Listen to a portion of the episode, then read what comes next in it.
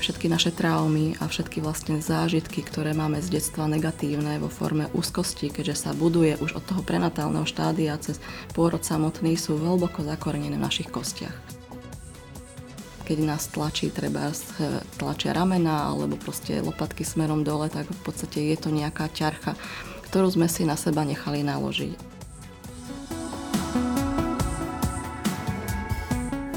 Dobré zdravie je silné zdravie a silné zdravie je zdravisimo.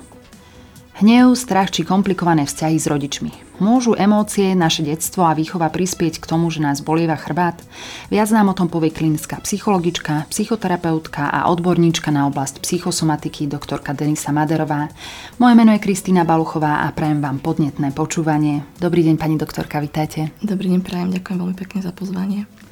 Pani doktorka, povedzme si prosím na úvod, ako vlastne definujeme psychosomatiku, ako je dnes vnímaná vo svete. Čo to, čo to vlastne je, ako ju vnímajú lekári a ako ju vníma verejnosť, možno aj u nás a v zahraničí. Psychosomatika je v podstate v dnešnej dobe už považovaná za nejaký odbor medicíny alebo jej súčasť. V podstate v súčasnosti u nás spadá pod odbor alebo špecializáciu psychiatrie, psychológie, takisto psychoterapie. V zahraničí už existujú samostatné odbory psychosomatiky a tak ako teda u nás sa tento odbor by som mohla povedať, že stále nejakým spôsobom buduje je známe, že aj v Bratislave, alebo teda na Slovensku existuje klinika, ktorá je zameraná na psychosomatiku alebo psychosomatická klinika v rámci psychiatrickej nemocnice v Pezinku, kde sa vlastne venujú aj ochoreniam, ktoré môžu byť psychogéne podmienené, čiže to znamená, že psychogénne príčiny ochorení, či už psychických alebo aj somatických sú tie, ktoré sú napríklad stres, traumatická udalosť, dlhodobé nejaké životné udalosti, ktoré nejakým spôsobom ovplyvňujú náš život, že spôsobujú u človeka úzkosti, strachy, pocity bezmocnosti, môžu to byť rôzne konflikty v medziludských vzťahoch, môžu to byť konflikty, ktoré sa týkajú človeka ako takého. A na toto všetko vlastne vplýva celkovo nie len genetika, ale aj náš vývoj a sociálne prostredie, v ktorom sme. To znamená, že je to, sú tam, sa považujú určité možno, že genetické faktory, keď by som mohla povedať z psychologického hľadiska je temperament, ktorý sa dedí, čiže môžeme si povedať, že vlastne môžeme byť podobný máme alebo otcovi tým, že má nejaký temperament, čiže je možno, že viacej spontánny alebo možno, že viacej introvertný, čiže taký, že menej možno, že má tendenciu nadvezovať tie medziludské vzťahy, čiže toto tu môžeme zvažovať určitý genetický vplyv, ale potom dosť vo veľkej miere má na to vplyv aj obdobie tehotenstva, pôrod, popôrodné obdobie mamičky a samotné detstvo. Z nášho pohľadu, alebo teda z pohľadu terapeutickej školy, ktorú som ja študovala, je to biodynamická psychoterapia. Je to vlastne terapia ktorá pracuje s telom, alebo teda zameriava sa celkovo nielen na posúdenie nejakých psychických stavov človeka alebo nejakých jeho, nejakého jeho prežívania alebo nejakých e, zážitkov traumatizujúcich, ktoré mohli ovplyvniť jeho psychiku, ale môžu to byť aj rôzne situácie v živote, ktoré spôsobili aj somatické ochorenie a teda vlastne tá naša osobnosť, alebo vychádzame z toho, sa formuje počas toho vývoja, vyvíja sa tak náš charakter osobnosti a má na to vplyv v podstate v prvom rade na naši rodičia a detstvo a výchova zhruba do tých 6 rokov života. Mm-hmm. Čiže do tohto obdobia je vlastne dieťa primárne závislé od svojich rodičov, od mamy. A vlastne naozaj, že to obdobie toho prenatálneho vývoja, čo, na to, čo vplýva aj na formovanie nejakej našej miery úzkosti a úzkostlivosti, čiže môže mať už korene tam, samozrejme môže to byť aj geneticky podmienené, čiže vychádzame z toho, že vlastne model psychosomatiky je biopsychosociálny, čiže vlastne takto sa to aj definuje v rámci psychosomatickej medicíny, ktorá, sa, ktorá existuje a ktorá vlastne sa aj formuje v rámci teda psychiatrie a stále e, naďalej sa pracuje na výskumoch v rámci nejakého overovania skutočnosti v rámci aj somatických ochorení, ktoré, na ktoré má vplyv tie psychogénne príčiny, ako mm-hmm. stres, mm-hmm. konflikt, trauma. A tento model, ktorý ste spomínali, nie je to teda na Slovensku úplne neznáma vec, ale um, stále to možno ešte mnohí ľudia vnímajú ako niečo nové, možno sú okolo toho ešte aj nejaké predsudky, vnímajú to možno ľudia ako nejakú nie celkom medicínu alebo nie takú naozajstnú liečbu alebo niekedy dokonca aj ako nejaký alibizmus lekárov, že keď si nevedia už s nimi poradiť, čo sa týka samotnej terapie. Máte takéto nejaké skúsenosti, že, že sú tam problémy, čo sa týka týchto informácií o psychosomatike? Ja si myslím, že práve to, tá nedôvera v rámci psychosomatiky, ktorá už v dnešnej dobe stále to vnímam viac aj medzi klientmi, ktorí nás vyhľadávajú ako terapeutov, ktorí pracujeme s telom alebo klinických psychológov, ktorí sme trošku psychosomaticky zameraní, tak e, vlastne čím, čím ďalej, tým viac vstúpa dôvera, nie len teda u klientov, ale aj u, u odborníkov a u lekárov a že vlastne si aj lekári e, uvedomujú, že je tam určité prepojenie psychiky a tela a že v podstate všetky tieto naše životné udalosti, ktoré na nás vplývajú a nie je možné, aby teda nevplývali, môžu formovať alebo môžu nejakým spôsobom ovplyvňovať aj naše telo a môžu potom ako ovplyvňovať aj naše nielen duševné, ale aj somatické zdravie. Ale to, čo ja vnímam, že je problém a prečo teda by tam, tam bola nejaká nedôvera alebo tabu, je o tom, že vlastne celkovo psychické choroby boli donedávna veľmi zaznávané alebo proste človek, ktorý bol duševne chorý, tak bol považovaný za blázna, čo v podstate v dnešnej dobe sa častokrát psychiatri stretávajú práve s klientmi, ktorí trpia napríklad syndromom vyhorenia, ktorí trpia únavovými stavmi, ktorí trpia vlastne stresom podmienenými poruchami, neurotickými ochoreniami alebo psychosomatickými ochoreniami, že teda je tam nejaké, nejaký pocit, nejaký symptóm, bolesť a v podstate nepre, nepreukáže sa žiadna somatická choroba, alebo môžu to byť aj pacienti, ja neviem, lekárov, ktorí Častokrát sa im opakujú nejaké nálezy, nejaké syndromy, nejaké prejavy ochorenia, ale nemusí ešte ísť o ochorenie ako také, čiže aj tí lekári už zvažujú, či tam nie je nejaký aj psychologický aspekt, pričom um, myslím si, že ľudia sa bránia vo všeobecnosti to musí pripustiť, že môže tam byť nejaký psychický aspekt zvoliť z toho dôvodu, že sa necítia byť psychicky chorí. A toto je si myslím, že spôsobené tým, že sa ľudia, že ľudia vnímajú ako psychické poruchy alebo prejavy, ktoré sú aj prechodné, že je to niečo vážne a v podstate s tým sa dennodenne stretávame na ulici. Ja si myslím, že teda vo väčšine prípadov naša populácia je neurotická. To znamená, že žiaden človek, ktorý je tu ako na Zemi, nie je dokonalý a ani zrelý a že vlastne ten osobnostný vývoj alebo zrelosť človeka záleží aj od tých životných udalostí a okolností, ktoré v živote zvládne, ktoré ho posilnia, ktoré ho môžu ako podporiť a môžu ho napriek tomu aj oslabiť a že vlastne do, toho, do tých šiestich rokov života je dôležité si teda tá rodina a primárne teda do jedného roku matka k dieťaťu e, podľa toho, ako pristupuje, čiže do akej miery je tá vzťahová väzba medzi ňou a jej dieťatom bezpečná, do akej miery je to dieťa chcené, do akej miery je tam naozaj ako ten kontakt tej matky, že dokáže s ním nejakým spôsobom byť aj prepojená po tom pôrode, že dokáže jeho potreby e, nasledovať a naplňať a že to je základná potreba napríklad dotyku, základná potreba objatia, základná potreba potom fyziologická príjmania potravy, čiže vlastne to dieťatko toho jedného roka je závislé od tej výživy a od toho vlastne je odvodené jeho zdravie, že pokiaľ treba mamička môže povedať si, že tak nechám si to dieťatko poplakať, lebo v podstate nemôže byť ešte teraz hladné, tak už, už s ňom spôsobuje určité napätie, vytvára v ňom úzkostný stav alebo pocit, keď to dieťa nechá dlhodobo plakať, že ho nevezme na ruky, tak vlastne z hľadiska biodynamickej psychoterapie eh, my to nazývame, že vlastne dochádza k určitému úlakovému reflexu alebo úlaku, čo je prírodzená reakcia na stres alebo vlastne na nenaplnenie prírodzenej nielen biologickej, ale aj psychickej potreby. Z hľadiska biologickej potreby to môže byť do jedného roka napríklad to, že že tá mamička to dieťa odmieta, treba nebolo to dieťatko úplne vhod, aby sa narodilo, alebo proste má so sebou sama nejaký problém, že môže byť aj po pôrode depresívna a proste môže byť unavená, môže ako mm, byť nevyspatá, tomu dieťatku nevenuje dostatočnú tú ako bezpečnú vzťahovú väzbu a pozornosť, môže Môžu tam byť rôzne podprejavy, na základe ktorých sa to dieťa dostáva do tých stavov úzkosti. Môže to byť aj dieťatko, ktoré je od tej maminy zo zdravotných dôvodov dlhodobo oddelené. Čiže vlastne stále tam ako prežíva frustráciu, že buď ma mama nechce, alebo necítim sa hlavne v bezpečí. Uh-huh, uh-huh. Ja som sa práve na toto chcela opýtať, lebo vy píšete o, psychosomatike aj na veľmi zaujímavý portál Bez bolesti chrbta. Na tomto našom portáli si vlastne môžu ľudia nájsť naozaj informácie od odborníkov, takže nájdú tam e,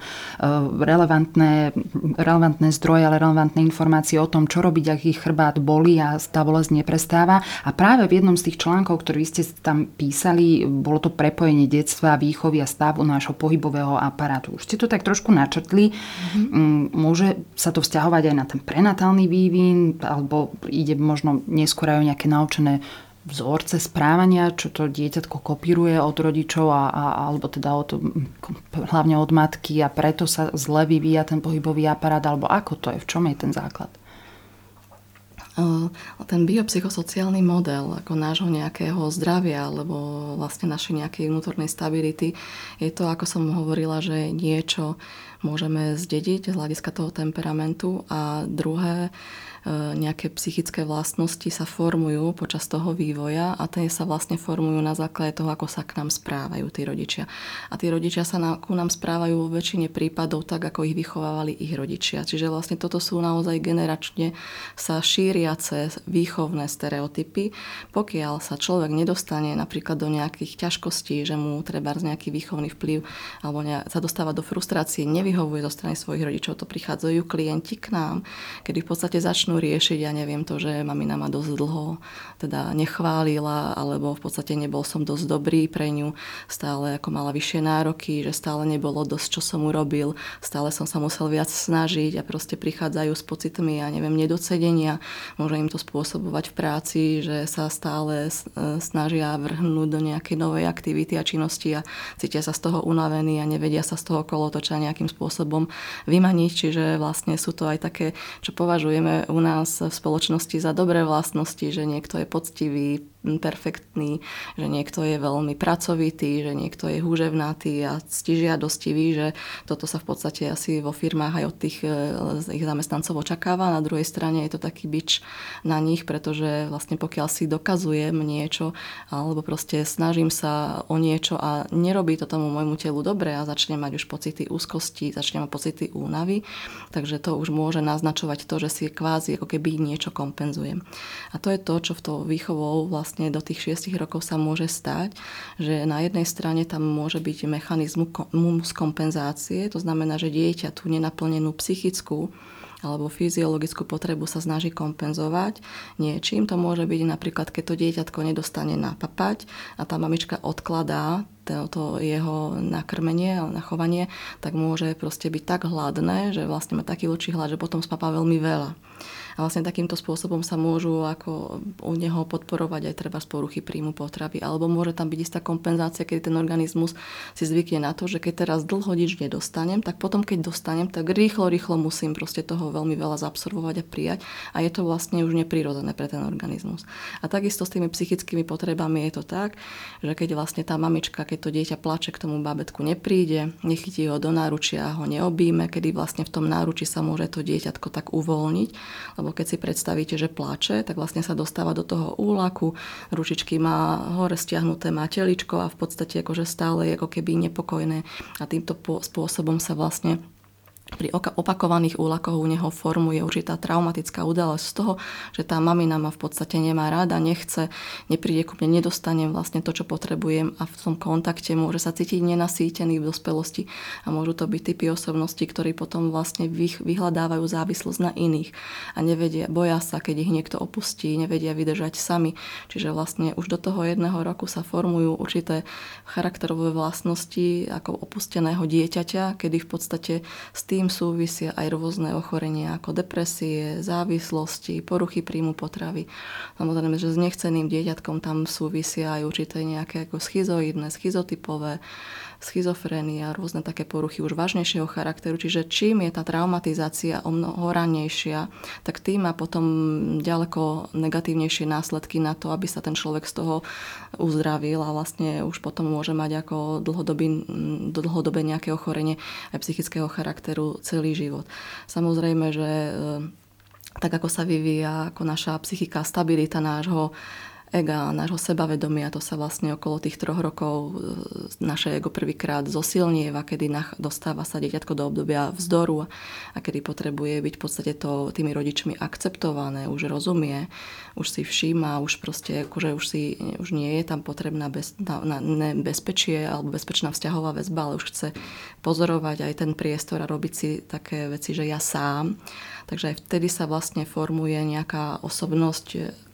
od ktorej a od tej stability súvisia potom aj tie somatické ochorenia. Uh-huh, uh-huh. Máme teda podľa dostupných informácií psychosomatiky také, také nejaké segmenty v našom tele, ktoré sú priamo možno spojené s nejakými ochoreniami. Keď hovoríme o pohybovej sústave, tak,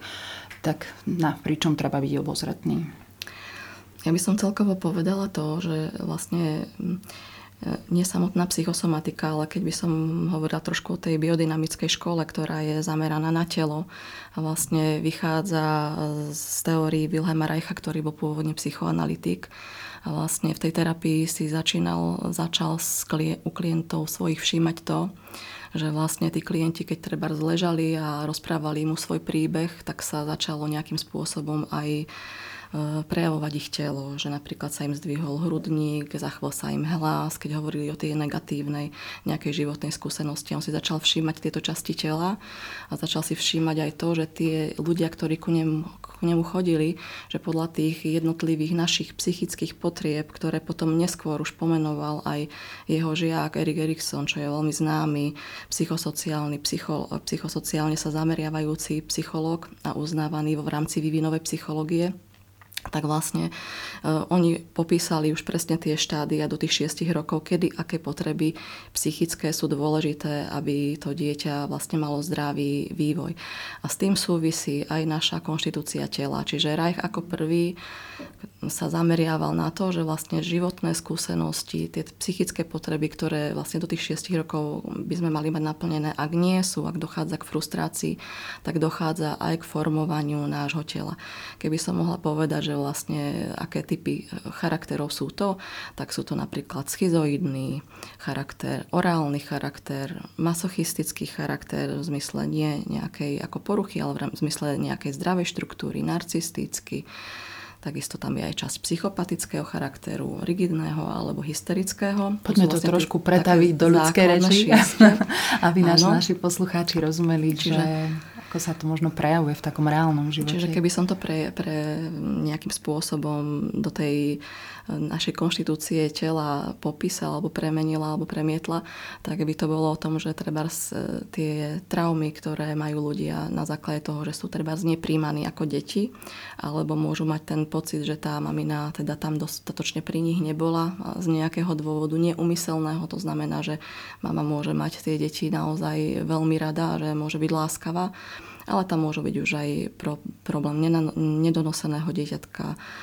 treba tam môže byť to, že to dieťatko môže byť v inkubátore, môže byť oddelené na na 48 hodín viac ako 48 hodín od matky, kedy vlastne do toho obdobia dochádza k prepojeniu medzi ňou a mamou a medzi tým, aby sa vytvorili nejaké inštinkty spoločné, že tá mama aj to dieťa svoje cíti a opačne tak vlastne môže vzniknúť už dojsť nejakej traumatizácii tej schizoidnej a väčšinou tí ľudia, ktorí majú veľmi vážnu poruchu, že sú treba znechcení alebo s nejakým spôsobom e,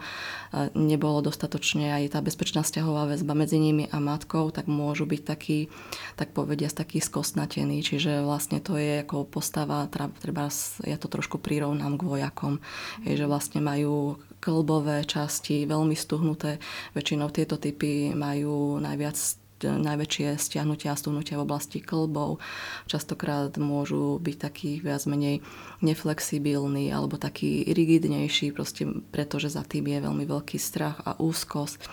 možno, že môžu byť plachší v medziludských vzťahoch, ťažšie nadvezovať kontakt, môžu byť samotári, ale z tých pozitívnych vlastností, ktoré im toto obdobie prináša, je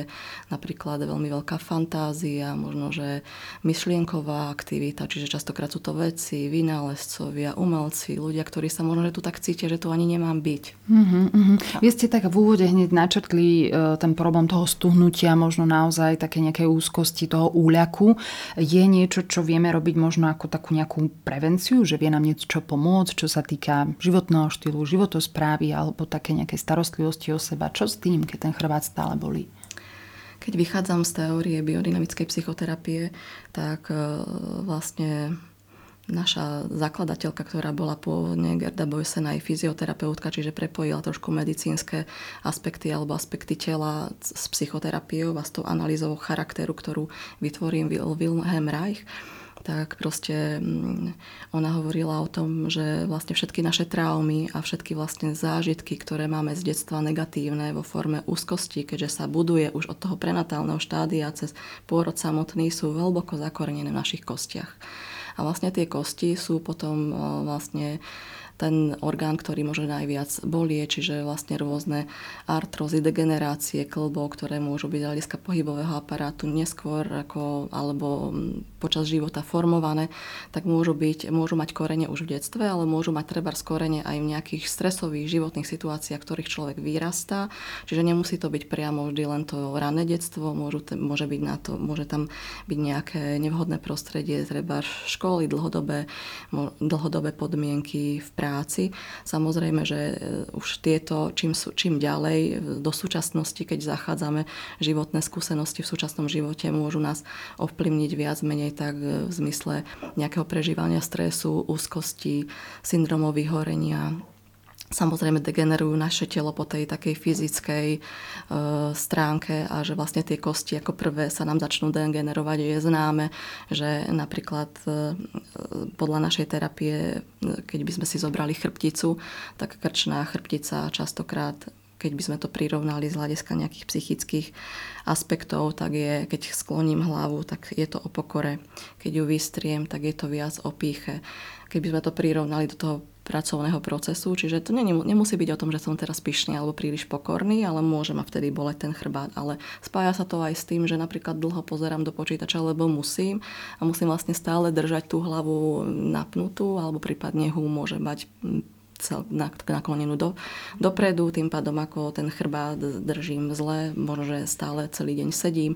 Čiže vlastne tam už môžu nastávať problémy s chrbticou s tým, že vlastne ten pohyb je veľmi stereotypný, alebo je statický, alebo je v jednej polohe a vlastne je to preto telo neprirodzené. A keď ste sa pýtala na to, že čo sa dá s tým urobiť, tak vlastne pri tej mentálnej práci ja to vnímam tak, že ľudia, ktorí viac pracujú fyzicky, tak mávajú častokrát nejaké úrazy, možno že nejaké ako degenerácie alebo teda ochorenia chrbtice spôsobené nejakou fyzickou prácou, ako ťa, ťažkosťou toho nejakého zdvíhania niečoho alebo niečo z nejakej manuálnej práce. Čiže o mnoho viac ten ich pohybový aparát je opotrebovaný tak viac menej funkčne že spôsobený tou prácou a ľudia, ktorí pracujú viac mentálne, tak je to viac súvisiace s tým uh, psychickým záťažením a s tým, že pre površine prípadov sedia. Takisto vlastne s tým súvisí aj nepravidelné dýchanie, to znamená, že keď sa na niečo veľmi silne sústredíme, tak prestaneme dýchať a vlastne tým dýchaním zase súvisí to, že sa neokysli či, náš organizmus. Môže nám to spôsobiť problémy v trávení, môže nám to spôsobiť to, že vlastne môžem mať zrazu nával emócií, dostanem nejaký úzkostný stav alebo stav paniky ale môže to spôsobiť aj to, že vlastne sa ako keby tá chrbtica, keďže hovoríme, že je to nejaký taký nejaký pilier náš nosný, na ktorej sa odzrkadľujú alebo môžeme vidieť vekom všetky naše starosti, že naozaj na chrbát e, nám väčšinou si nakladáme, alebo sa hovorí tak ako ľudovo, že nám niekto niečo na naloží. A toto nie je symbolický význam nejakým spôsobom nejakého šamanizmu, ale proste naozaj životných skúseností že vlastne keď nás tlačí, treba tlačia ramena alebo proste lopatky smerom dole, tak v podstate je to nejaká ťarcha ktorú sme si na seba nechali naložiť. A mhm. vlastne postup alebo správny nejaký prístup k tomu je to, že si, je dôležité si to uvedomiť, že čo treba zrobím niečo navyše, čo by som už možno, že nemusel, alebo že čo som si v tej práci, čo nám nejak to naložila, už som proste bol unavený a nevedel som povedať nie, aby sme si vlastne vedeli vytvoriť aj nejaký odstup a vedeli si vytvoriť určitú hranicu, či teda sme schopní to zvládnuť alebo nie. Ale toto je už ako ďalšia téma, kedy v podstate nás to konfrontuje s nejakými našimi slabosťami mm-hmm. a pokiaľ sa od nás stále očakáva, že má byť, máme byť pracovití a výkonoví, tak si to vlastne nedovolíme si povoliť a nedovolíme si nastaviť tie hranice podľa toho, ako my ich potrebujeme. A ďalšia vec je tá, že v podstate my prírodzene prestaneme vnímať svoje telo, čím rastieme. Ako dieťa má prírodzené inštinkty a sem patrí teda aj ten pohyb ešte k tomu, čiže pri tej mm-hmm. mentálnej práci sa hýbať. Ktorú človek... Správna životospráva, že jednak vtedy funguje metabolizmus správne, ale jednak sa okysličujú všetky kosti